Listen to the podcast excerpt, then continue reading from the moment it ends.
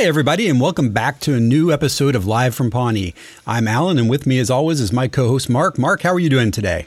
Hello, Sir Alan. I am beyond excellence, man. I am coffeeed up and ready to go. I have discovered here lately, Mark, that there is no amount of coffee and caffeine and Diet Dr. Pepper that is enough to really fuel this need I have for a really, really long nap. And I don't know how to get past it.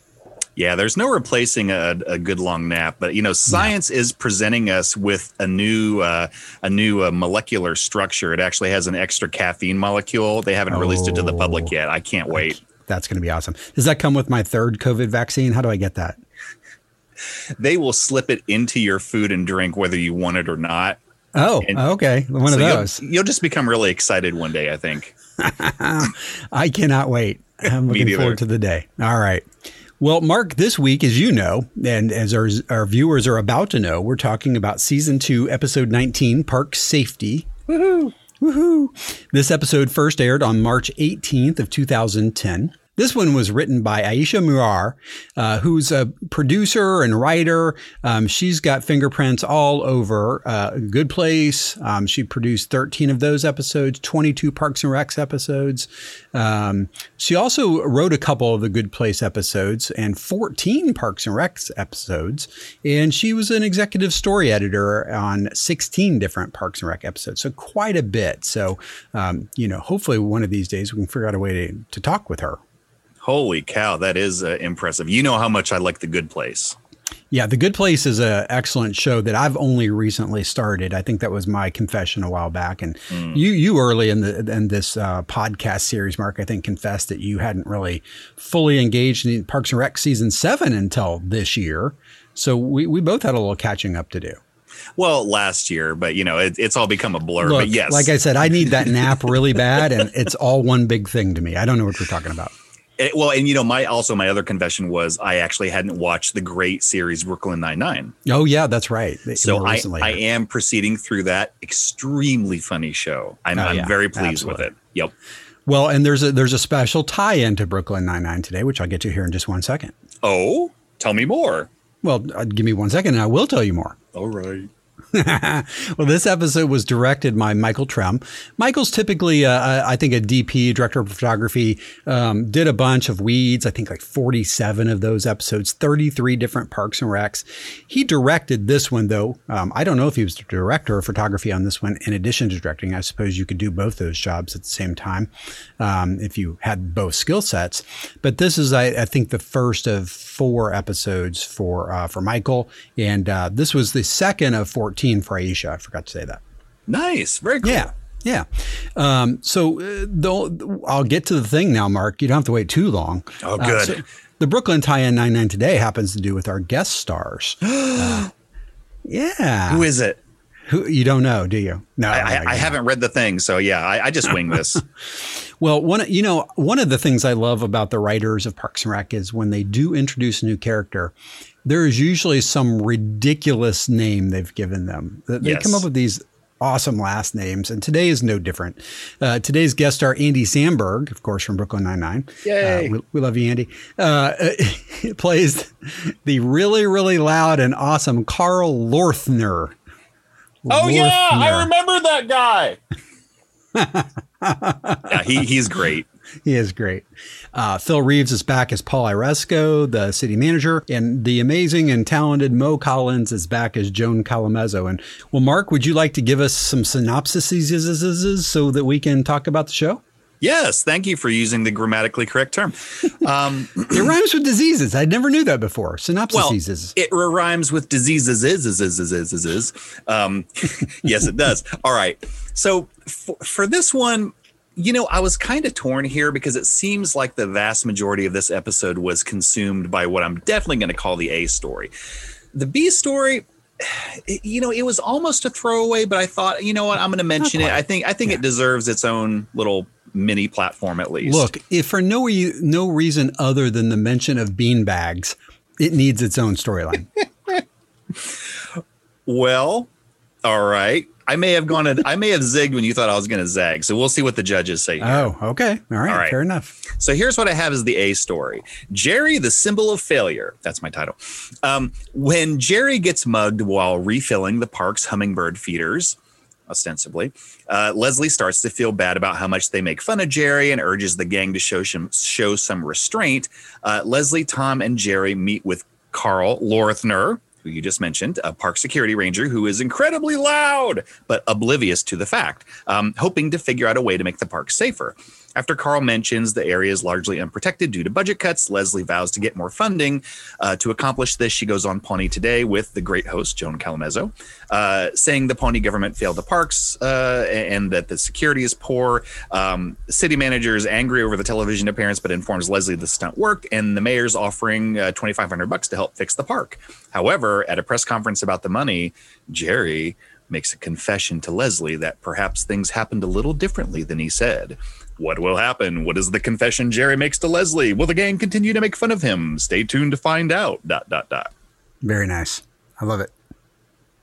And then I had as the uh, as the the B story, which there wasn't a lot of content here, but enough. Uh, I just called it and Andy April a love triangle. So I said during a talking head, uh, Anne says Andy is a fun person but a terrible boyfriend because he's completely relying on others.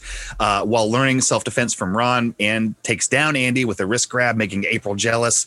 Uh, Andy is accidentally knocked out by Ron. Anne brings Andy gifts at the shoe shine to make him feel better, also making April jealous. But we've seen Andy actually think of others in the recent past, including doing lots of stuff for April. Are things changing between Andy and Anne? How does he feel about April? Will April use her new self defense knowledge to attack Anne? Only time will tell. Dot dot dot. So judge, judges. Yeah, you definitely zigged when I thought you were going to zag.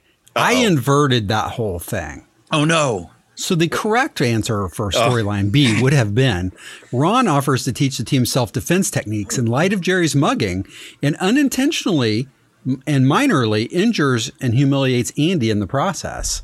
And then some love triangle stuff happens too. See, wow. I, I, I put more emphasis on the whole self defense thing. But you know what? I don't know that there's a right answer here, Mark. It all happens. Well, clearly, Alan, you're a fan of war, and I'm a fan of love. So yeah, you know, that that says so much. Yes, I was born under the red moon of Mars, and uh, yeah, you're Venus or something. I don't know.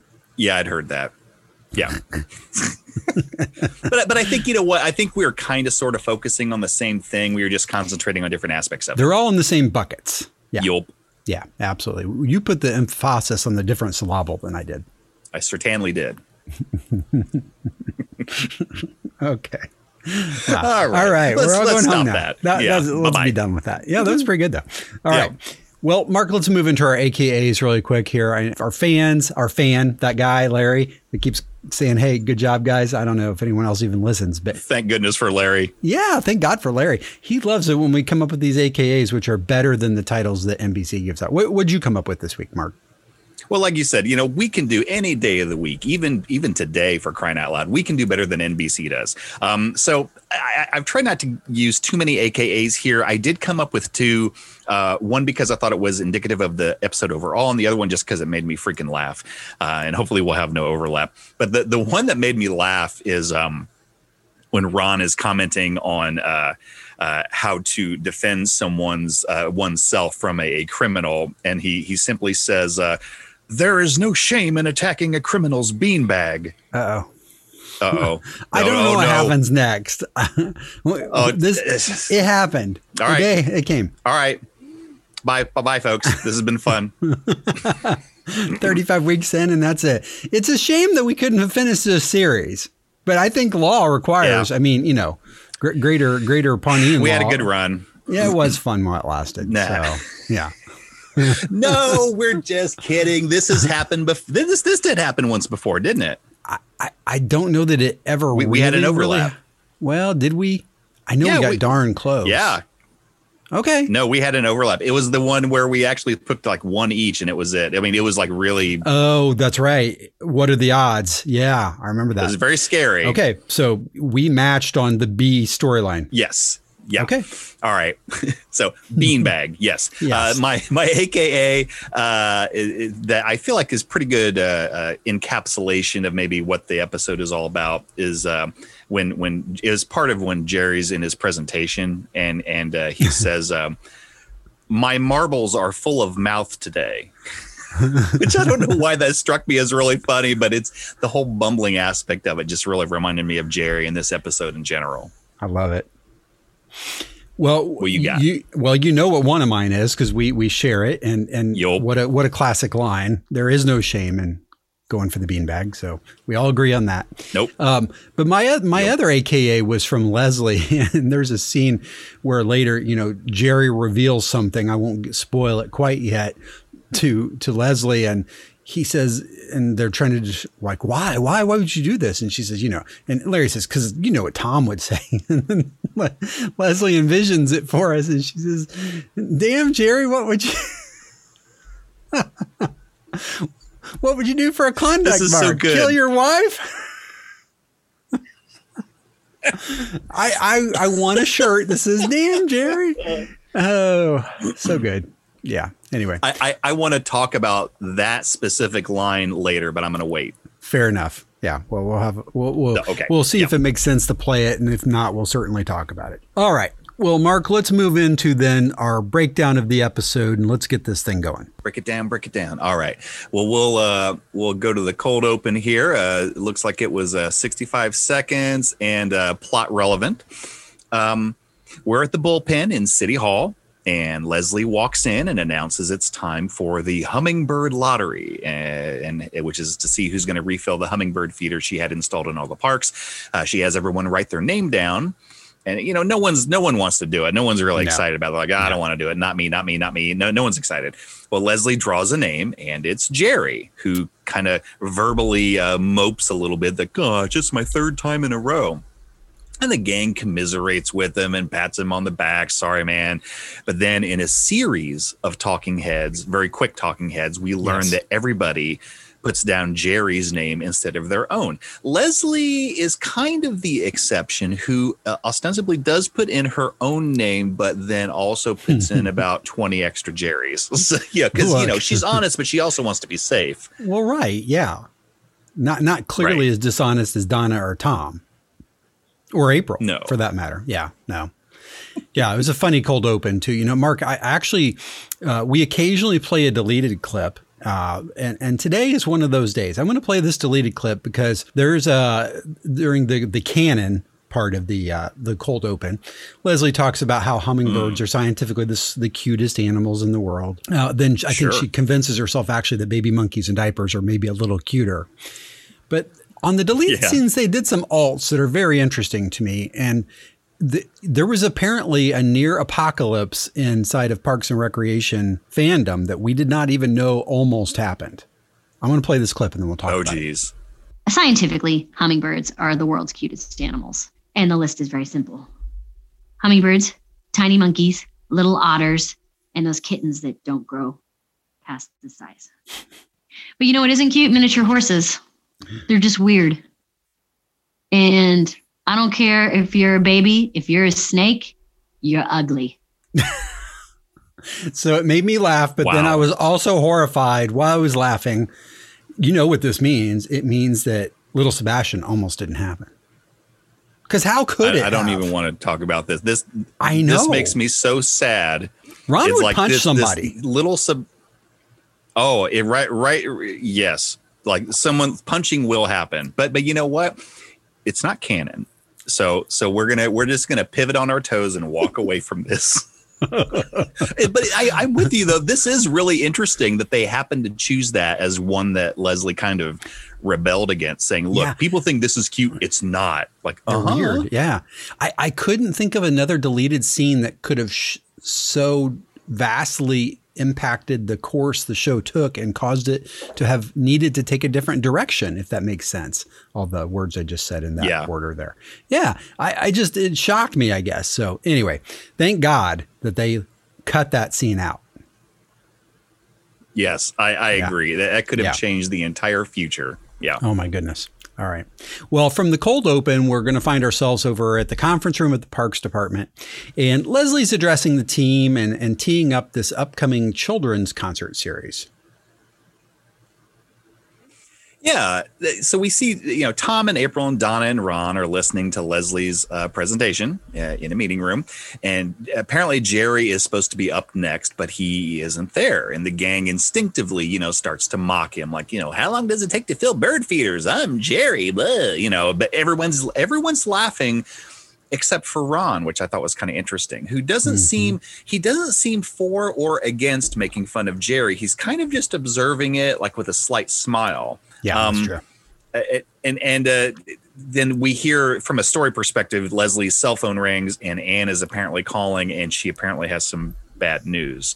Um, Ron, just real quick, has a great little talking head here oh as he's gosh. kind of observe, observing everybody, you know, making fun of Jerry. And he says, uh, David Myers, the Jewish guy who works at City Hall, once told me something. A schlemiel is the guy who spills soup at a fancy party. A schlemazel is the guy he spills it on. Jerry is both the schlemiel and the schlemazel of our office. I loved it. You know, if he had gone on to explain to me what Hasenpfeffer Incorporated was, I could have lived a full life after that. That just made up words. I don't know. For our Laverne and Shirley fans out there. I uh, love it. Yeah. Well, from the parks, uh, bleh, from there, because of the phone call, we find ourselves over at Pawnee General, and Leslie and the team are rushing in to visit Jerry and make sure that he's okay.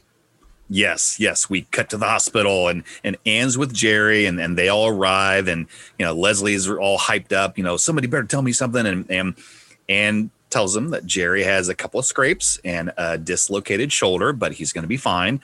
And Jerry tells the gang that he was mugged while walking his his dog uh, Lord Sheldon. Uh, Ooh, is that some kind of weird sex act? Like, that, that, is, that is, this is this is one of the funniest. I, I just have to pause to uh, appreciate what happened here. Yeah, Jerry says. Jerry says, I was on my way to the hummingbird feeders and I was walking Lord Sheldon. And like you said, April goes, Ew, is that code for some kind of weird sex act? This is brilliant. Jerry says, Lord Sheldon's like very sweet, like very yeah. earnest. He, he said, Lord Sheldon is my dog. My wife named him. April says in the exact same tone, ew. it's, it's almost like Lord Sheldon, walking Lord Sheldon being a code for a sex act and his wife better. naming yeah. his dog is on the same level of ew. Yeah, well. I love that. so anyway. it, it is April. So it, Jerry just tells them, look, this is what happens. Some kids came out of nowhere. They pinned my arm, they grabbed my wallet, and they knocked me to the ground. And um, I, I, think the only other thing of note is just, you know, this is where our, our mutual AKA, yeah, uh, yeah. you know, came from. Because Ron's interested, like, well, uh, clearly you were attacked. How did you counterattack? Fist to the throat? Did you hit him in the beanbag? There's no shame in attacking a criminal's beanbag. And Jerry said, I just curled up and laid still till they left. I'm like, yeah, well, that's, another, another, way to play another way to play it. Yeah. So Oh goodness. Well, you know that that's a very individualistic thing. You got you know no one knows until they're in the moment.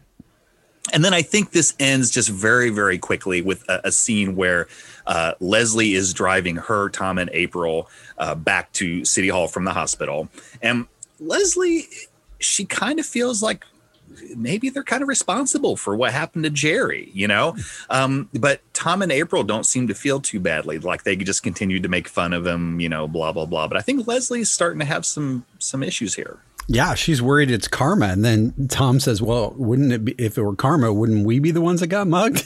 Jerry, you can't even get karma right. oh my God. I think we'll probably mention punching bag Jerry before the end of the day. I'm pretty sure. Oh my gosh. Yeah. Well, from here, Leslie and the team they've they've headed back to City Hall and they've reassembled in the bullpen. And you know, I think Leslie's about to give them a call to action here. Yes, she is. She she marches into the bullpen um, with a poster of Jerry, who apparently the poster has a black eye now. I don't I know, it. just just the visual, I guess, and with yeah. a caption at the bottom of the poster: "Safe Parks Now." And hangs it up to motivate the gang. And Leslie then hands out folders to everyone containing their assignments and and some uh, homemade taffy. Um, April's going to go check in with the police liaison. Donna's going to go to Ramsett Park. Uh, Tom is going to join Leslie on the air and she's going to run. And then uh, Ron chimes in that that he wants to help as well by teaching everybody self defense. Um, and uh, Leslie thinks that this is a good idea since they are all weaklings, especially Tom. Uh, and then there, there's a very funny little you know thing at the end where Tom you know refutes this. I'm not a weakling, you know. And April's like, arm wrestle me now. And so Tom and, and teeny little April start going at it, and he's like, I think I'm holding my own. And he's like holding onto the edge of the table. He's straining, but you know, he hadn't gone down yet. No, but I think he might. Depend if the camera had stayed there. I'm pretty sure I know who would have won that one. Yeah, I think you're right. Well, over at the shoeshine booth, Andy is counting out some big bucks when Ann approaches and uh, nearly causes him to lose his count. Three, four, five. hold on, one second. Six. Six. so after the near uh, near catastrophe with him counting money, yeah, Ann walks up and and lets him know that she just dropped off Jerry from the hospital and that he was mugged in the park. You know, just kind of letting him in know what the what's going on in the news there. Um, and Andy's concerned at first, thinking that it's a different Jerry that he knows, but then he learns that it's you know Parks and Rec Jerry, and he starts cracking up. like I mean, it's a bummer, but you know it's still funny. Um, and then Andy asks Anne her opinion of a possible new band name, Scrotation Marks, and Ann tells them they got to stop changing their name because people can't be fans if they don't know the name of the band they're listening to, which Andy thinks is a good point. Um, and I think this this scene ends with a with the Ann talking head. Well, following that talking head, Leslie re-enters the bullpen and she finds Tom and April have created this amazing welcome back banner for Jerry. Yeah, you know, they they established that Jerry is going to be fine and he's going to be back on his way to the to the the city hall here pretty soon and so i think for the last hour or so tom and april have been putting together a, a, an awesome awesome presentation of like like three pieces of printer paper that say "Welcome back, Jerry." Um, and, and, Leslie's a little dismayed at this. Uh, you know, there's some scotch tape in there too. I think there's some scotch tape because Le- Leslie, on the other hand, in the last hour has apparently made a beautifully embroidered pillow with Jerry's picture on it that says "We love you, Jerry," which oh is amazing. Um, so then, just very, very shortly after that, Jerry enters the room, and they all cheer. Hey, you know, Jerry's back, and and Leslie is making a big deal about this. Like she feels really bad for Jerry. She wants to make it Jerry Day, and they want she wants right. them to do whatever he wants but Jerry just says, "Well, guys, come on now. I just I just want things to go back to normal." And Ron says, "You know, awesome. This I think you were about to give a presentation. Why don't we just go ahead and do that?" He's like, "That's fine." And so Jerry goes to prepare for the, the presentation, and Leslie turns to the rest of the gang, and she's still she's trying to keep them in check. Like, look, right. you, you gotta rein yourselves in as far as making fun of Jerry. He just went through this trauma. Be cool. He needs lots of support. He, he, he does. He really does. uh, well, back in the conference room, Jerry is about to give his presentation, and you know, I, I think based on this this uh, advice or this request from Leslie, everyone is prepared to really just kind of be serious and take this serious. Yes, all guards are up against making fun of Jerry, despite how much that may be their their instinct, you know, at, at this point. So Jerry starts bumming through this presentation, and you know, Alan, it, it's a shame that so much of this is visual because oh if, if, somehow, if they, if they really were viewers at yes. home, truly, yeah, right. we I would love to play this clip because it's just tremendously funny. Uh, but we'll do the best we can just to talk to it just really briefly. I, am going to work with I'm going to work with Constantine this week, and we're going to try and put it on the Instagram account. We we haven't done a lot of video, but we're going to give it a try. That would be awesome. Yeah. Good job. But tell us what happens because I think it's it's only right. three seconds before Jerry trips over a chair. Jerry starts bumbling through his presentation. He trips over a chair. Uh, the the presentation doesn't come up on the projector. Leslie doesn't think his computer's plugged in. When it does come up, the wrong picture comes up. So I think he meant to show a graph, for example, and instead it's a picture of Jerry during his vacation to Muncie, which Tom cannot believe. Um, when the graph does finally come up, he mispronounces the word trout, like the fish, as twout, twout with the W. he misspeaks a common phrase, which is the source of one of my AKAs. Oh, guys, my marbles are full of mouth. And then looking for his glasses, it, to just top this off, this awesomeness, he walks over to the corner, bends down to look for his glasses, rips his pants, and he lets out a haymaker of a fart. and at this point, you know, a, as we pointed out, Leslie's kind of got the gang on guard. Look, be oh cool. Gosh. We're trying to give Jerry support. We don't want to make fun of him the gang are they're all losing their minds oh trying to keep quiet and not laugh. You look at Donna's face particular, oh. she is about to go nuts. but, but, they're April, trying. Even even oh Ron is working really hard here. Yes. As impartial Ron, he's been to this point, he's about to have had it. Yeah. Well, Mark, I, I, thought this would be an excellent time. You know, we haven't done this a lot. We talk, you know, Pawnee obviously is one of the things we talk about a lot because, well, you know, the show and such. But Muncie, Indiana, right? I mean, let's let's talk some Muncie facts here real quick because Jerry is not only sure. you know gone there for what his honeymoon. They own a timeshare there, so. Oh my gosh! Yeah, yeah. beautiful Muncie, which uh, it's a beautiful, beautiful city. It, it, really is. You know, I, I think the population's about 70,000. Uh, yeah, that's the last time the stats were available, Mark. And, uh, you know, it's in the Eastern time zone, um, t- about 27 square miles. Dan Ridenour is the current mayor, uh, founded in 1827 and incorporated in 1854. Um, it also is roughly about an hour from Indianapolis. So, I just thought those were interesting facts, you know, uh, and I'm sure that they have an excellent uh, tourism bureau as well. So look it up and uh, plan your vacation getaway to Muncie. I, I agree with everything that Alan just said. well done. Yeah, maybe um, Dexart Destinations could set us up with a deal. oh, I love it. Those guys are great. They really are. They really are, and they're a proud, proud sponsor of Pawnee, uh, live from Pawnee, whatever the show's called. Whatever it takes, Bob.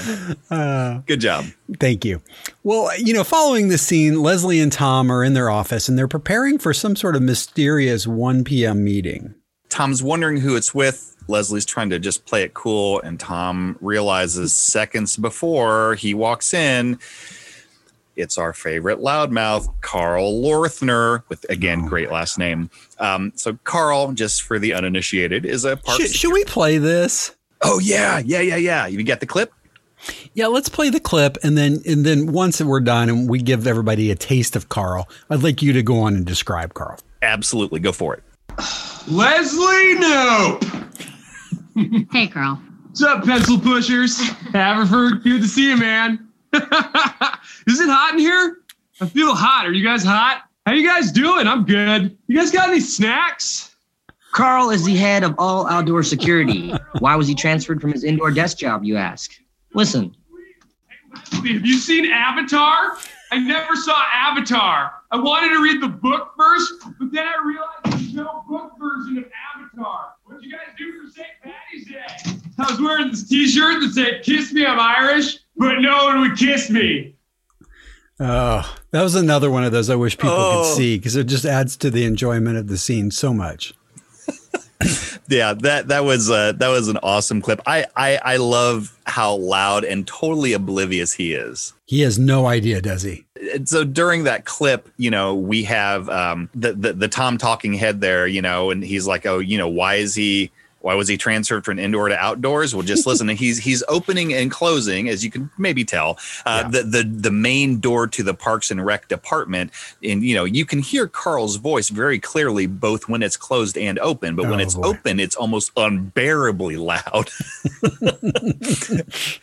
I, I, think this scene ends with a, just a very very short uh, scene, still in, in Leslie and Tom's office. You know, Carl's kind of scoffing at Leslie, saying, "Oh, you know, you're all too important." And until one of your own gets attacked. And Leslie is just trying to press home the point. I, I feel like there's more that we can do to keep the park safe. And Carl tells her, you know, oh, you think you know how to do my job? Well, wait till you've walked a mile in my size seven shoes. And she just kind of mutters like, oh, those pretty small feet. And then Tom, you know, being the, the manly man he is, yes. says, you know, well, actually, a uh, size seven is the, the know, worldwide the, average. Yeah. To which Carl points at him and goes, boom. uh, vindicated. yep, exactly. Yeah. Well, from there, the gang has gathered at Ron's impromptu dojo, which I think is probably in the Pawnee Fitness Center or something. But um, they're about to get some self defense training on. Yes, yes, Ron with uh, with back brace on because you know hernia. Yeah, uh, because sure. we, we saw that episode. Yeah. So uh, you know he's all prepared, and and he's addressing Anne and Mark and Donna and April and Andy, and yep. he starts this self defense course, and he tells them, you know, I'll be showing you how to escape from a variety of situations while inflicting maximum damage on your attackers. And um, Andy and Mark verbally spar for a second until Ron calls an end to their nonsense and calls Ann and Andy up front to demonstrate a wrist grab escape. Ann learns very quickly, follows directions, and takes Andy down, with which impresses both Ron and Andy and makes April a little peeved, I think. Um, the, the, the verbal sparring I was referring to, Andy pipes up. He's such an idiot. God, I love him. He says, um, Hey, hey, Ron, do you think maybe I should put Mark in a headlock? That way I can show everyone how to escape a pervert? And Mark just very coolly says, um, In the scenario you just laid out, you're the pervert. You understand that, right? Andy, you wish. you wish God. I understood. Uh, you know, again, it's another one of those moments. Uh, it's funny, but is Andy trying to humiliate Mark? Is this about Ann again? Like, I just can't get around this thing this week. See, I, I, see, I, I understand why you're saying that. Here is my take on it. I think that, okay, you know how, let, us say radioactive waste. Sure, okay, of course. I've if, got some right here. Okay, so when you spill your radioactive waste, as I have, yes, of course, it's bad that it has spilled, but I have learned through bitter, bitter experience that once you clean up your radioactive waste, there is still what the scientists call fallout. Good video game. Yeah. I think that's a great video game. Oh my gosh. That wait, oh, different podcast. Okay. So I think that Andy's uh, uh, kind of uh, combative nature towards Mark is just lingering fallout. All I don't right. think it's something active.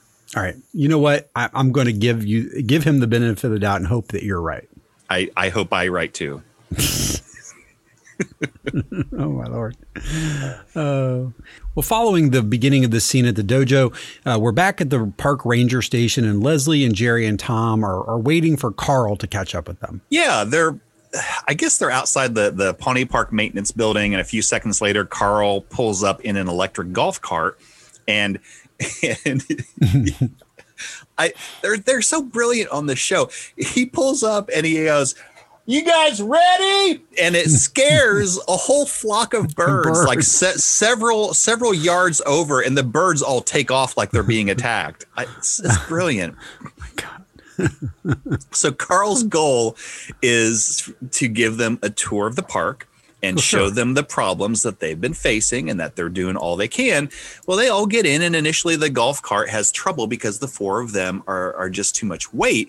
Well, as the largest, Jerry is embarrassed, and I think he expects that you know some fun is going to be made of him or whatever. Right. But Le- Leslie, bless her, Leslie tactfully has Tom step off and run beside them, which saved like 40 pounds probably. And, mm-hmm. and th- this somehow allows the golf cart to now proceed. So now the golf cart takes off and Tom's running, you know, b- beside them.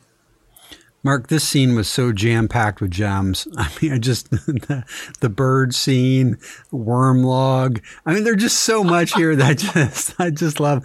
Carl's talking head about how he's always been a bit of an outdoorsman because when he was a kid, his parents would just make him go run around outside until he got tired. But he never gets tired. Tell that to the criminals and the ladies too. I mean, it's, it's just, just, so painful. Yeah. Oh God, it's so good. I, I love Wormlog because he, because he's because he's being kind of kind of sincere. Like I want to give you guys a tour of the park and show you what we're dealing with. and Leslie's like, okay, well that'll be great. Yeah, and then I want to show you this log. It has like fifty worms on it. I call it worm log. Just apropos of nothing. Like, dude, brilliant. Well, it is brilliant. Well, and we find out too that, you know, uh, they have had three golf carts. You know, they had the one that got pushed in the creek by some rotten kids. Yep. Uh, there's this other one who was covered in raccoon urine. And then the other one got stolen. and Tom goes, Which one is this? He goes, Oh, this is the raccoon piss one. and everyone kind of looks down like, oh, they're yuck. looking for the P. LOL and yuck. Yeah. Uh, so good. So good. Well, following the scene, we're back at the fitness center slash uh, dojo, and, and Ron is engaging Andy in a demonstration for the rest of the group. Yeah, there's there's a little when when we join them in progress, this scene, we see Ron finishing up a demonstration with Donna, which I guess she did well at, and I kind of think maybe Ron's holding his crotch a little bit. I can't tell, Yeah, but I, I wonder I what right. I, we don't know what happened prior to joining them. There's So- no deleted scene for support for this either, unfortunately. So anyway, so Ron appears to be okay, and Donna's proud of herself. And as you said, he next calls up Andy, and Andy does this weird little rolling thing up to where Ron is, and then jumps to his feet. Ron. Very impressive, son. Um, Ron tells everybody he's going to engage Andy in an attack hold, and then Andy's going to try and break free. Uh, free. Andy is a bit cocky, telling Ron he doesn't want to destroy him, and can I counterattack once we're done? And you know, will Ron be ready? When all of a sudden, in a flash, Ron grapples Andy and pins his arms to his side. Andy struggles but is unable to break free, turning more and more red. Uh, April grows concerned, telling Ron to let him go. And finally, Andy goes limp. Ron lets go, and Andy slumps to the floor. Yeah, a little bit scary. Yeah. Well, for a brief moment, we're going to bounce back over to Ramsett Park, and the golf cart gang is about to find the spot where Jerry was actually attacked, I believe. Yeah, they're they're uh, they're back in the golf cart, and and uh, Carl's asking Jerry if anything looks familiar, and Jerry says, "Well, yeah, it happened right over there," and points, you know, somewhere. And Carl says, "Oh yeah, yeah, I'm not surprised uh, that with budget cuts they can't afford a single safety light, and there's already been ten assaults already this year." Um, great little scene where Leslie's like, "Oh, you know, what can't you station a park ranger?" And he's like, "Who do you think's getting assaulted?" I'm sorry, I didn't mean to yell. so he notices that one apparently. He did notice that one. Um, so Leslie's determined to somehow get money to, as she puts it, protect Jerry and all of the other helpless, pathetic people in this town. Um, and then this scene ends with Tom, and out of breath Tom, finally catching up to the golf cart, only in time for the golf cart to take off again. So good. Yep. Yeah. Well, back at the dojo, everyone's checking on Andy to make sure that he's not been seriously injured.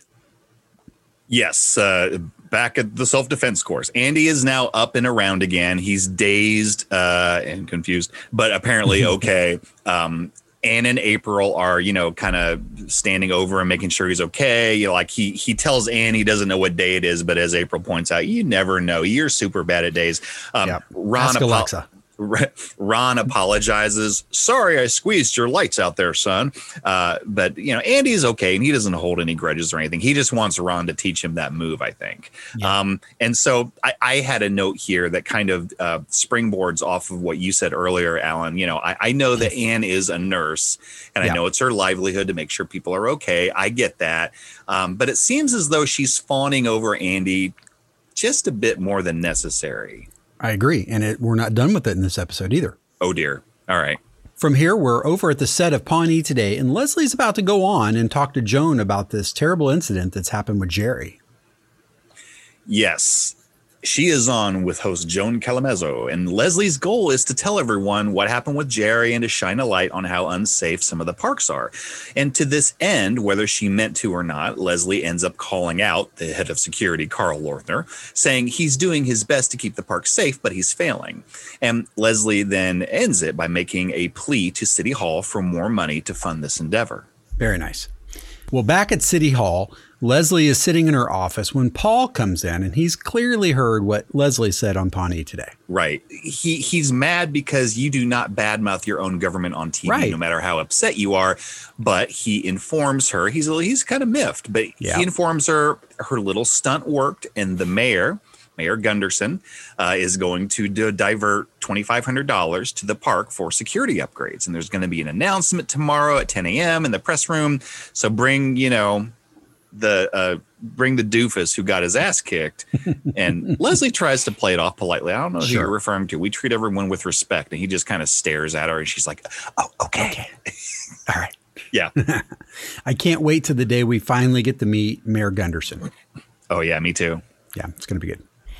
Well, it's now the next day. We're in the press room, and Jerry is about to get have his turn at explaining this horror and personal tragedy that's happened to him. Yes. We see Paul and Leslie and Jerry. They're kind of towards the front, and, and they're uh, Paul's talking about what happened with Jerry. He's addressing several people in the press room, and uh, with, with, the intent of having Jerry shortly uh, come up to the mic and, as you said, tell his tale. Well, while Paul is speaking, Leslie and Jerry are kind of standing off to one side, and Leslie notices Jerry is getting more and more nervous. When she asks him if he's okay, Jerry finally reveals, dun dun dun, mm. He wasn't mugged at oh all. Oh, goodness. So then this this kind of dovetails into another scene that's, that's very closely related. So Paul motions, I guess Paul gets done speaking, he motions for Jerry to to come up and you know tell his tale but just having received this news from Jerry, Leslie nervously tells everyone that she's going to speak for Jerry on, on account of uh, he has what you call their uh, hysterical muteness from trauma. Uh, Jerry says, correct. Leslie's like, Jerry. He's screwing even that up. So uh. Leslie says whatever. I don't think we learned the exact details of what she said, which is fine. But a few a few minutes later, we see Leslie dragging Jerry by the arm yeah. through the hallway so they can talk in private. And a furious Leslie lays into him, and, and Jerry finally tells. They call this a sidebar, Mark. Oh, is that what they do? Oh yeah, yeah she loves yeah. her sidebars. Yep. and Jer- and in this sidebar, Jerry finally tells her the real story. So he was on his way to feed the hummingbirds he stopped for a, bre- a breakfast burrito, which would explain the farting in the in his presentation. Um, his dog Lord Sheldon, not a sex act, lunged at a bird. he dropped the burrito. It landed on a log in the creek. He not worm log though. For it. No, not worm log. That has like fifty worms on it and then it, it, landed on a non-worm log in the creek. He went to reach for it. He lost his balance and he fell on his shoulder really weird. So he did dislocate his shoulder. That part of it's true, but yeah. you know, everything else. And so Leslie just very simply asks him, "Why didn't you just tell everyone the truth?" Jerry's response, "Are you kidding me? Imagine what Tom would have said." and what what follows is and you already alluded to this. This is uh, one of the greatest talking heads I've ever seen. Oh, it's yeah. Leslie channeling Tom. Tom Haverford with maybe the best instance of OMG I have ever seen. Just because she's really, really emphasizing, and that's where she says, "Damn, Jerry, you jumped into a creek for a burrito. What would you do for a Klondike bar? Kill your wife?" this giant cheesy open mouth grin. Oh my gosh, I laughed out loud. she nailed it. yep, she absolutely nailed it my my other favorite part of that whole sequence there, that that kind of triplet of scenes, is um, you know, she she's trying to figure out why she knows that her instinct is she's got to take the mic. She can't let Jerry talk, or he's probably going to confess. Right. And and right. she, she just she makes up on the spot that he can't talk now because he has hysterical muteness. Pause from trauma. Yeah. good addition. It was really good. Like if she hadn't said that, you know, we we might not have bought the whole hysterical muteness thing. But anyway. hysterical muteness from trauma. Oh, oh that yeah. one. Yeah. As opposed mm. to the mm. other one. Well, following that sequence, we're at the shoe shine stand, and Ann comes up to check on Andy once again, or as Andy calls it, the shoe shouse the, the shoe shouse in the beginning of this is kind of cute. I think Andy is maybe, you know, inspired or motivated by Ron's self defense course. Yeah. And we see him, uh, eh, you know, sitting there at a shoe shine stand in the shoe house reading Black Belt Defense magazine. And, and, um, we see Anne approach and she tells Andy she just wanted to check in and that she brought some stuff from the hospital like water, a compress, aspirin, some lollipops, which she knows he loves. Um, as Anne finishes saying all this, we see uh, behind Anne, April start to walk around the corner. April sees Anne at the shoe shine stand. She grimaces, she turns around, and she starts to leave Andy was in the middle of telling Ann, you know, thank you for this stuff and I'm fine, only to interrupt himself, look over Ann's shoulder and call out to April, Ludgate, what the hell? Because she's not completely gone yet. Right. So at this, April turns around and Andy continues, I got you one of those veggie muffins that you're always eating. this makes April smile and she yep. walks up, sit, grabs the bag, sits down next to Andy. Like she playfully throws a piece of uh, veggie muffin after him, which apparently tastes like a rug. Yeah, um, it does. And Anne appear you would know. Anne appears to be somewhat non nonplussed at this. Uh, she, you know, she she tells Andy she's glad he's feeling better. She leaves. Um, and, uh, she has a talking head. Yeah, Mark, I want to play this uh, this this scene here. I don't normally just feature a talking head, but I want to talk about the talking head. So let's play yep. it real quick. Go for it. Since when did he start doing stuff for other people? Now I actually am worried that something happened to his brain. People change, I guess. So I, I find this interesting because it's on its own, it's very innocent and standalone ish, if you will. Right. But you know, Anne is and again, I, I, know we've talked about the geographic layout of City Hall before and whether or not it's nearly impossible to get to the parks office without walking by the shoeshine booth. Although we've seen April kind of take the back way around before. So I feel like it might be possible to have just walked into the parks department without going by the shoeshine booth. And I bring it up because if you compound this, you know, the scene where she talks to him, her thoughts about, you know, Andy hearing the talking head and and if you combine those with the talking head from the last episode, um, which which I think is the one that you know started me thinking down this path, you know, Anne is having less and less to do with Mark. Mark hasn't really picked up on it yet, but is Anne considering a second go at Andy here? It's very odd to me, this whole sequence of events. You know, and we've been openly annoyed with Andy and his behavior and just not moving on and, you know, letting Anne go and seeing what's in front of him with his eyes wide open. You know, April's been pretty obvious about how much she is into him and he just keeps missing the signals mostly. And now I feel like Anne is starting to pop up with mixed signals back at Andy, which no one in the world wants or needs. Am I wrong? I, I, I have two thoughts on what you just said. Of the, the first is uh, I, I heard you say Anne is considering making a second go at, and then apparently I started bleeding spontaneously from my ears. So I, I th- this is a horrible, horrible thing we're talking about. Like th- this is like saying Candyman three times it's, in a row. It's keeping me up at night. I'm just saying. But the second point, I, I think that you, and I want to talk about this later. But but okay. I, I agree with you. I think that there is some some odd little potential I don't know if conflict is the right word, but I don't know if I exactly understand what's going on in yeah. Anne's headspace. It's it's a couple simple lines, but you watch her face and the way you know Rashida Jones did a great job acting the sequence. By the way, yes, she did, and I think her delivery tells me that at least Rashida believes that Anne Perkins is starting to question whether or not she should have held on to Andy a while longer. See, I, I, I'll meet you halfway on that. The, okay. My my note that I made for myself, I made two notes. First of all, I, I like the the the interplay between Anne is bringing Andy stuff, Andy is bringing April stuff. So very yeah. simple. It's very kind good. of effective. Yeah. yeah. it is. Um, the other one that I made for myself is I don't I don't know if I would say that Anne is out and out jealous, but if not, it's at least in the neighborhood because she's yeah. I think she's starting to really I don't know if she's jealous or if she's resentful like well why didn't Andy do this for me I, I, guess it could be any number of things but there's definitely something more going on there than just her her being genuinely concerned which as you pointed out I think she is but I think there's more there I think there's more there. And, and even in non romantic relationships or situations where you've been in one position, you leave it, but you're close enough to see the person who comes into that position next and they somehow do better at it or they get more support. Uh, and then you find yourself like, wow, I wish that had been that way when I was in that role. And maybe that's all right. it is here. And it's not a romantic interest in Andy as much as, you know, he's finally growing up a little bit and you know kind of wearing you know the adult head a little more than he did when he was with her and if nothing else she probably does is a little jealous of that yeah, I could see that. There's definitely something going on here. Yeah, absolutely.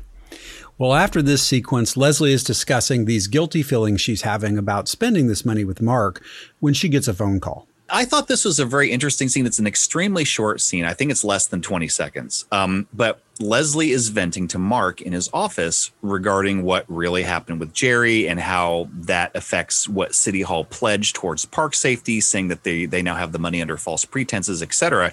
And Mark has a nice little piece of dialogue here um, where he he points out, you know, some some uh, some wisdom, I think, to Leslie yeah. and says, you know what? I think that you have a bigger problem than the money. Specifically, there's someone in your department who is willing to lie about being mugged because he's afraid of his coworkers. Um, and and just a quick note on this. I know that we've kind of said, you know, Brendanawicz is is kind of bland and, and neutral and stuff. And I know we've said that sort of thing in the past. I think had they used Mark more in this capacity, more like everybody else is so zany that he is kind of like a, a, stability point that they come to maybe sometimes for wisdom or clarity or I, yeah. I don't know. I, I, could see him ha- being having been effective in that capacity because I kind of like this. But anyway, I do too. But I think it would have stolen something from Ron eventually, mm. and it would have made Ron's role less important to, uh, in a way that is about to be even more so. That's a great point. Yep. Yeah. Yeah. So as you pointed out, I was kind of embellishing that a little bit, but then Leslie's cell phone rings after she receives this nugget of wisdom from Mark, and she answers it um, to receive some worrisome news. Uh, apparently, something's going on at uh, Pawnee today. Yep. And from there, we're backstage at Pawnee today, and Leslie catches up with Carl, who's clearly about to go on and do some sort of tell all. Yes. Leslie confronts him in the hallway, asks him what he's doing. And, you know, Carl says, uh, yeah, since you decided to drag my name through the mud on TV, I figured why not return the favor? But, you know, loud. Um, he, he then shows Leslie a video taken by a citizen of two young kids playing ball, but in the background shows Jerry falling into the creek trying to get his burrito, thus proving, at least in this instance, that park security was not to blame after all with time running out before Carl's going to go on, you know, go live with Joan, Leslie has a proposition for him, and, and we don't hear that, but we I think we see the effects here in just a second. Yeah. Now we're on the set of Pawnee today. Joan is about to launch into this, uh, you know, this event sequence that happened at Ramsett Park, and uh, she starts it off by saying, you know, that, uh, you know, there's a twist to the whole story, but she doesn't know about the other twist. That's right. Uh, Joan sets the stage. So I, I don't know if she's surprised to see both Carl and Leslie there. If if she is, she doesn't show it. You know that Leslie's there all of a sudden. But but she sets the stage for Carl to drop quote a bombshell. That's right. To to which Carl pauses and then says. Yeah, I, I finally saw Avatar and I thought it lived up to the hype. And Joan is a little nonplussed at this, a little upset, I think, at the lack of bombshell. But she yeah. turns to Leslie for what hopefully is, you know, a juicy counterpoint. To which Leslie says, I have seen Avatar as well, and I think it exceeded the hype. Joan is pissed. She, but you know, she she carries on and she mm-hmm. takes some calls. I mean, she ends the show, um, and they they flash. I got to say, this is after the show's over, but they they flash um, backstage. Uh, Joan approaches Leslie and Carl. I think they're by the coffee machine or whatever, and she says that segment was a disaster. Don't you ever bleep me again like that. This is Pawnee bleeping today. Do you know I? Do you know I bumped a cat that can stand up on its hind hinders for you? Hinder cat got bumped. And uh. Leslie meekly is, you know, very embarrassed and she exits under the scornful eye of Joan. But when Carl begins to leave as well, she goes, Oh, no, no, no, no, no, no. Don't make me chase you. Hey, dude, it's okay. Do you want to go eat something? And then for the only time in the show, ever, ever and maybe ever, Carl goes, okay. Just very quietly. uh, so Joan knows how to wrangle Carl. So now yep. we know that. Yeah, yep. that's terrific. Well, I think that this whole kind of scene here ends with Leslie and a talking head mark talking about how she's great of a part team and you know she just wants to maintain it the best way she can she says you know the best way to maintain a strong team is, is, sometimes is just by letting someone know that he is still part of it you know obviously meaning jerry and so so two interesting things you know from this one is that they show that uh, the ramifications of the um, deal that she struck with Carl is that at least part of the money that they got from the city manager or from uh, the ma- the mayor rather um, went to buying a new golf cart for the Rangers. Right. So so good. I mean, they they deserve at least part of that. I would I would guess. Yeah, they're and, back up to three now. that's right. And the other one is that she has in her possession. She holds up the video cassette and and you know in the talking head she she says this is the only copy and I'm going to destroy it right after I watch it one more time because I'm sorry but this is so, so good. oh. Mark, this next sequence, I think we, we both agree it's pretty much the beginning of the kicker here. I just titled it Jerry Just Can't Help Himself. See, I I titled it myself. The best revenge is living well. Fair enough. I well, and it's both. You know what? It is both. So at, we're at the bullpen in City Hall, and we see Jerry sitting at the central table, and it looks like he's stuffing envelopes. Maybe I, it doesn't matter. Yeah. But but April, we see April walk up to Jerry, tell, and she tells him that she got him a peppermint latte, which is really sweet. Very and nice. Jerry Jerry is very very appreciative, but as April hands him the styrofoam cup, he he takes it with his bad arm. He squeezes the cup too hard. The lid flies off, and he just boosh. He he covers himself in coffee. April, I think that April is holding back specifically because Leslie asked her and the gang to to do just that. So I think she's still holding on, and she's just standing there wide eyed, just like looking. Like I don't think she knows what to do and then find and, and, Leslie and Tom even peek peek into the bullpen from their office like like it's like the whole office is quiet like no one knows what to do and then finally Jerry says oh geez go ahead you know and then April like as if she's been holding this in for like five minutes we should just directly apply the food to your clothes and, and at this Leslie claps her hands and laughs and cheers and goes, "Hooray! Making fun of Jerry is back!" You know, and everybody uh, laughs. Um, and then they have uh, one of my favorite talking heads, just because yeah, it's I it's agree. it's just it's a good one, and it's it's Jerry, uh, and what he basically says is uh, he says they can laugh at me all they want because two more years it's two more years until I retire with full benefits and pension. And the wife and I we bought a little cottage on a lake, and I'm gonna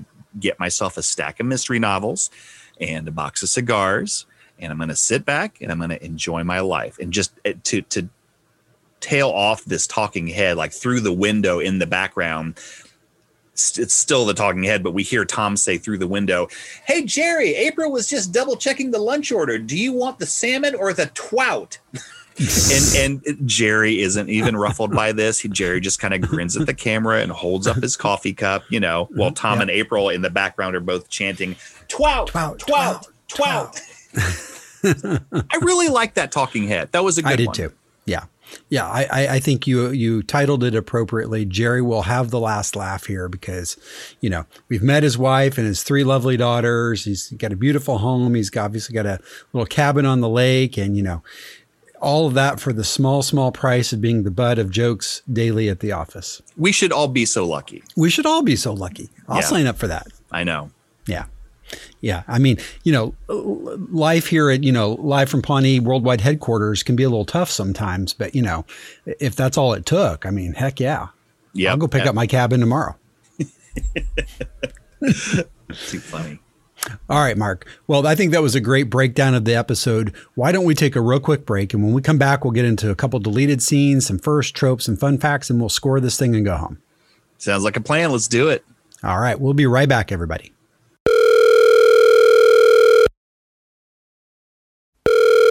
Hello, this is Ron Swanson.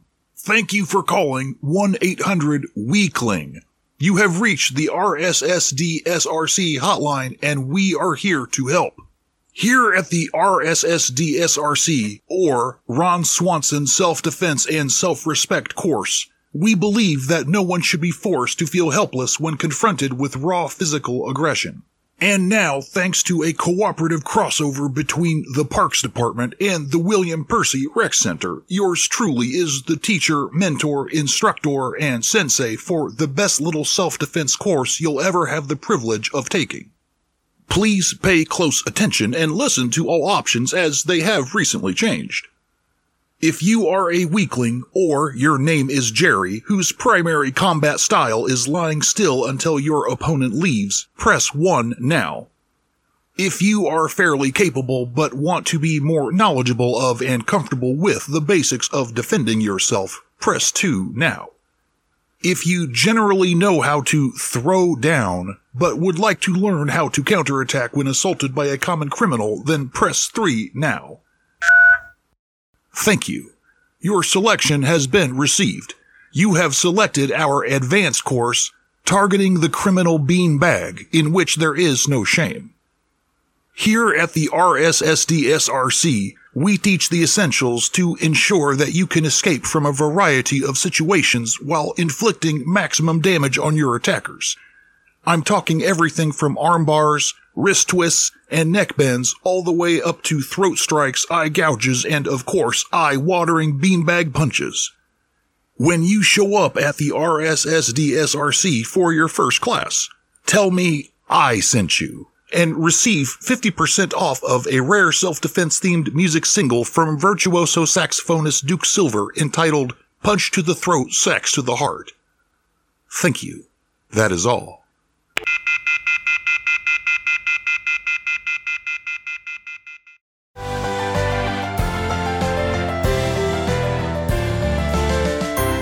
All right, everybody, we're back. Well, Mark, I'll, I'll just briefly recap uh, for for us here. I think on the deleted scenes, we had 14 of them this week. They clocked in around five minutes and 38 seconds, and of course, uh, we we did play that one clip earlier where you know Leslie's talking about you know how, how much she doesn't like small horses, uh, which I titled "Baby Animals and Blasphemy." Right. Um, but but beyond that, I mean, you know, there's a couple. Uh, I think a couple more Jerry sequences. There's quite a bit of Carl on on terms of outtakes. But generally, this, like a lot of episodes, you know, I think they took out the stuff that they should have taken out and left in what they should have. So, not a lot here that we should talk about. Yeah, agreed. That sounds right. Yep. Uh, in terms of tropes, first, fun facts, all those fun things, um, did you have a lot this week, Mark? I had actually, I didn't have any goofs or fun facts. Um, or first for that matter. Uh, I was tempted to make Carl uh, Lorthner a first, and I realized I don't know if he comes back. I think this might be a, a memorable one and done, but I think this is maybe a one and done for him. Well, um, that's still technically a first. It's just also I, a last. I guess you're right. Yeah. So fair enough. So we'll say that. But we I actually one. had I actually had several tropes. Um, yeah. What do you got? Go, well, I have um, mouse rat names. So yeah. I have scrotation marks and baby in a straitjacket. Gotta love them. I have uh, uh, Leslie as superhuman, which is a trope you started, and I really like it. Which you know, in where she makes a perfectly embroidered pillow with Jerry's picture on it in a freaking hour. So, well, she probably did it in 45 minutes and then went to the bathroom. So, you know what? You're probably right. And I also want to make a real quick point. I missed one from last week that I just want to cover real quick because oh, it's sure. it's in a related note. Ron as superhuman at least when it comes to woodworking. Like we saw him make the harp overnight uh, when he while he was drunk in the episode Sweetums, and as you pointed out, nerd, he made a multi multi thousand dollar canoe overnight in the last episode, the possum. Oh, sure. Yeah. So I, I think canoe. Ron, a beautiful canoe called so the Huckleberry.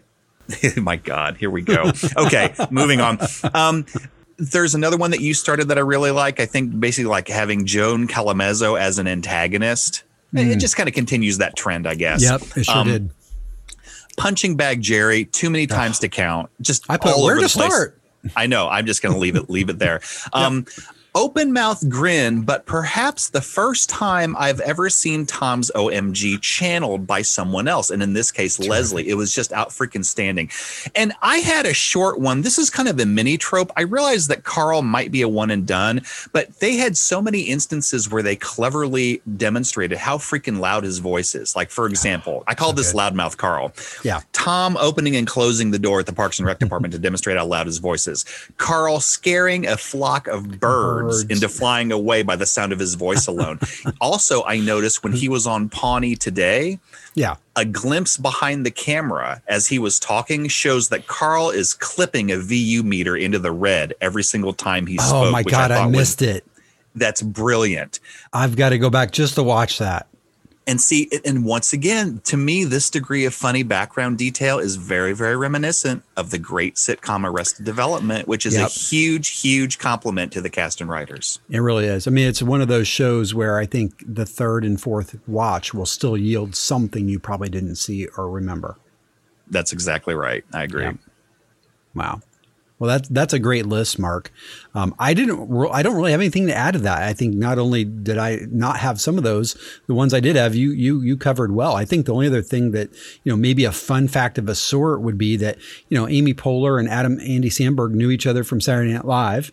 Um, and I can mm, imagine that point. that played a played a role in him coming on as Carl Lorthner. I, I just love saying that, Carl yeah. Lorthner. Uh, but yeah, no, the, the, I have enjoyed so many of the guest stars, and we've whined a little bit about screen time and things like that. But in general, the quality of the guest stars is, on this show is just pretty amazing. It really is. I, I, did want to make one other note, and this is apropos of nothing, but I think yeah. you and I agree how much we liked Andy Samberg as Carl yeah. in this. I thought he was yeah. very, very funny. I liked his loud shtick. Yeah. It's interesting to me. I, I, read a few reviews very, very quickly, and apparently there were a lot of people who were like, This is stupid. I don't find this funny. Maybe, maybe in the sense of they maybe they thought he did it too much. Like, okay, it's funny for the first time, but I don't want to hear it five more times. The only reason I'm saying this is because I thought it was extremely funny. However, I am I am thankful that they didn't put more from the deleted scenes in because yeah, I can understand balance. how for certain mm-hmm. people that may have begun to be overkill. You know what? That's, so, that's fair. I, and I think I think that you know in terms of guest star screen time and chewing up the screen and stealing away from the main cast and you know that mm. I, I, feel like it was pretty well balanced. But you're right. Any more would have been too much. And there was enough here so that the one time that you know in the clutches of joan callamezzo the the cougar we get we get the tiny little voice whisper from carl. Right. Terrific. So yeah well, Mark, you know what? I think all that's left is for us to score this sucker and go home. I think you're right. Well, who should go first? What do you think? Oh God! After last week, you're definitely going first. I don't care. all right, all right. Well, so just a quick rundown of the of the characters as I see them for this episode. For Jerry, oh my gosh, I love Jerry. I mean, there are so many people who love Jerry. This was a great and much needed Jerry centric episode, and not only for a platform as or for Jim Jim O'Heir, but also to explore the nature of, as we like to call it, the punching bag Jerry or PBJ, which has yeah. been well established since. I want to say the episode practice date earlier in the season. Like there, I think that was the episode where they really said this is a thing. Yeah. Um, from what I read on Wikipedia, I think the intent of this episode was to convey that although everybody mocks him. They don't hate him. And and Jerry, as we saw at the end of the show, doesn't take the jokes personally. Yep. So I think this is a really heartfelt yet important point to make because as much as we all like PBJ, the audience doesn't want to see people being outright mean. I well, I don't anyway. So I thought that this was nice. Um, for Leslie, I liked how Leslie would frequently frequently giggle good naturedly at Jerry jokes, but she was also the very first one to step up. She was the first one to say he was her friend and they are there for him and that they love him as embroidered on the pillow.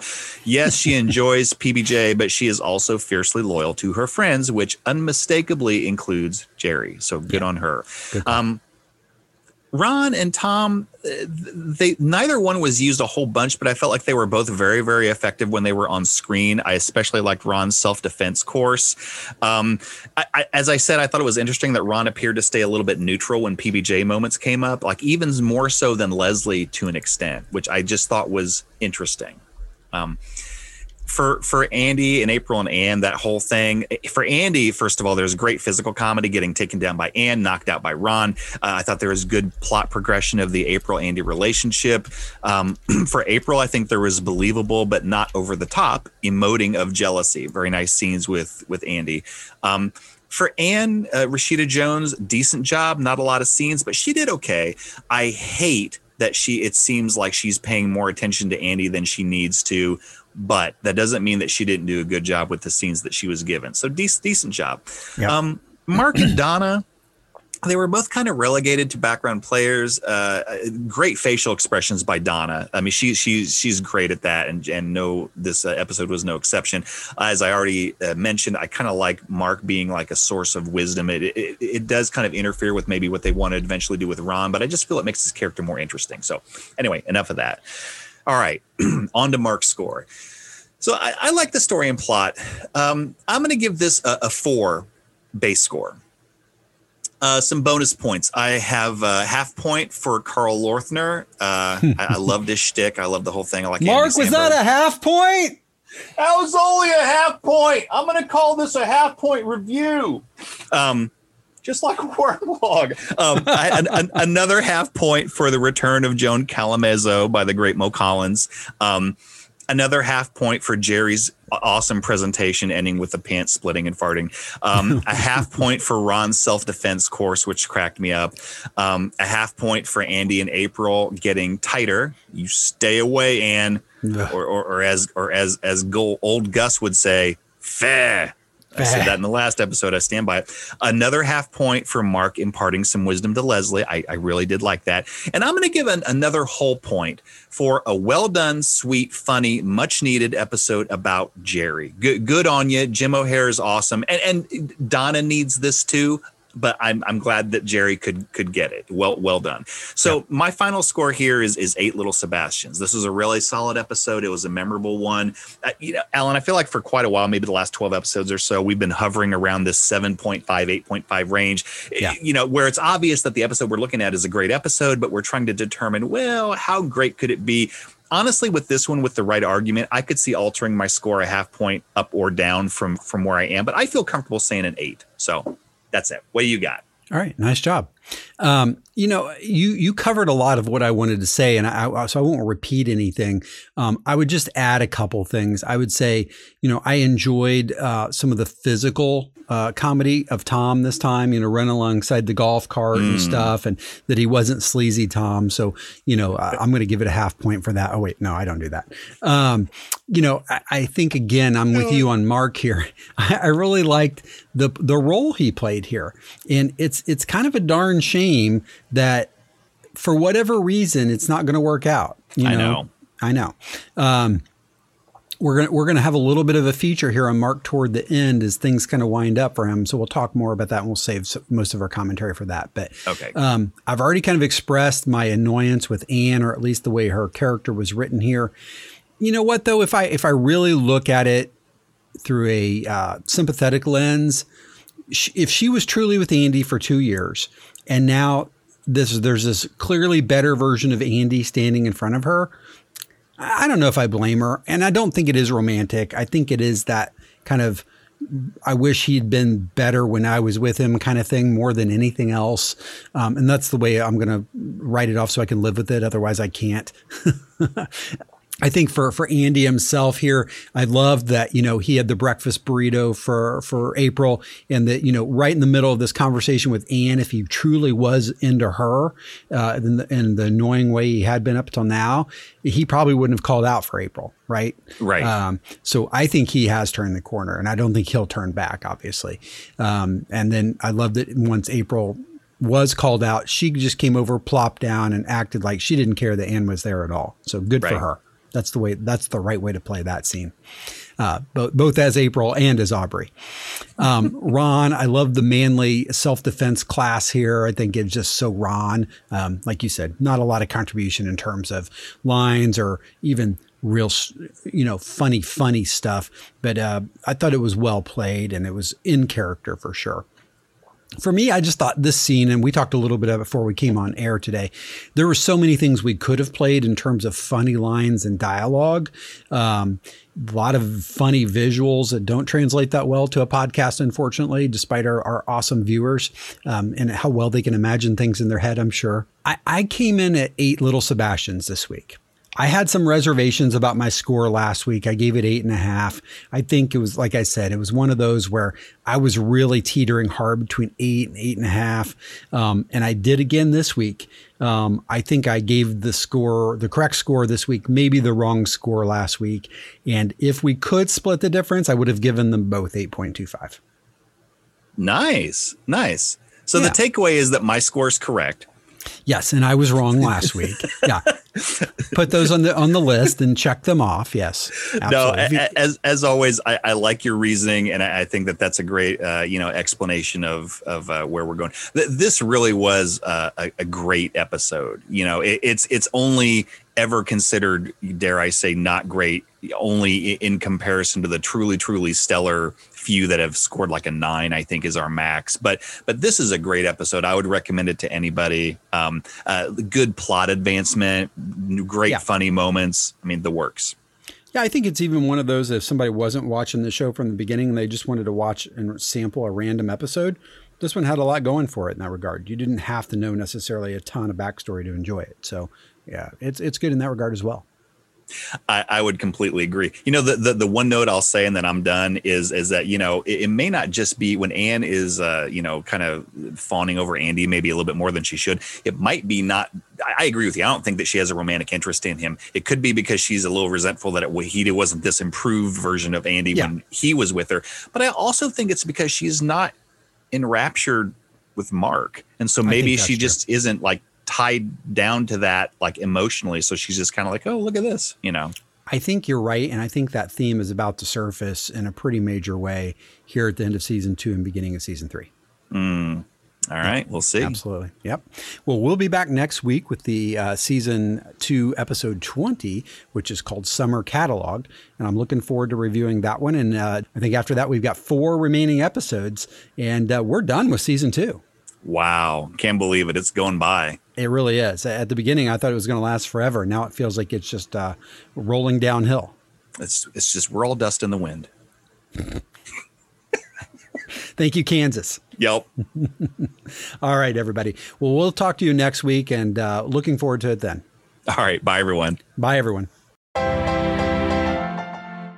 Live from Pawnee is a copyrighted production of the creators. Copyright 2020. All rights reserved. Original music was created and performed by Aaron Emerson of Emerson Studios.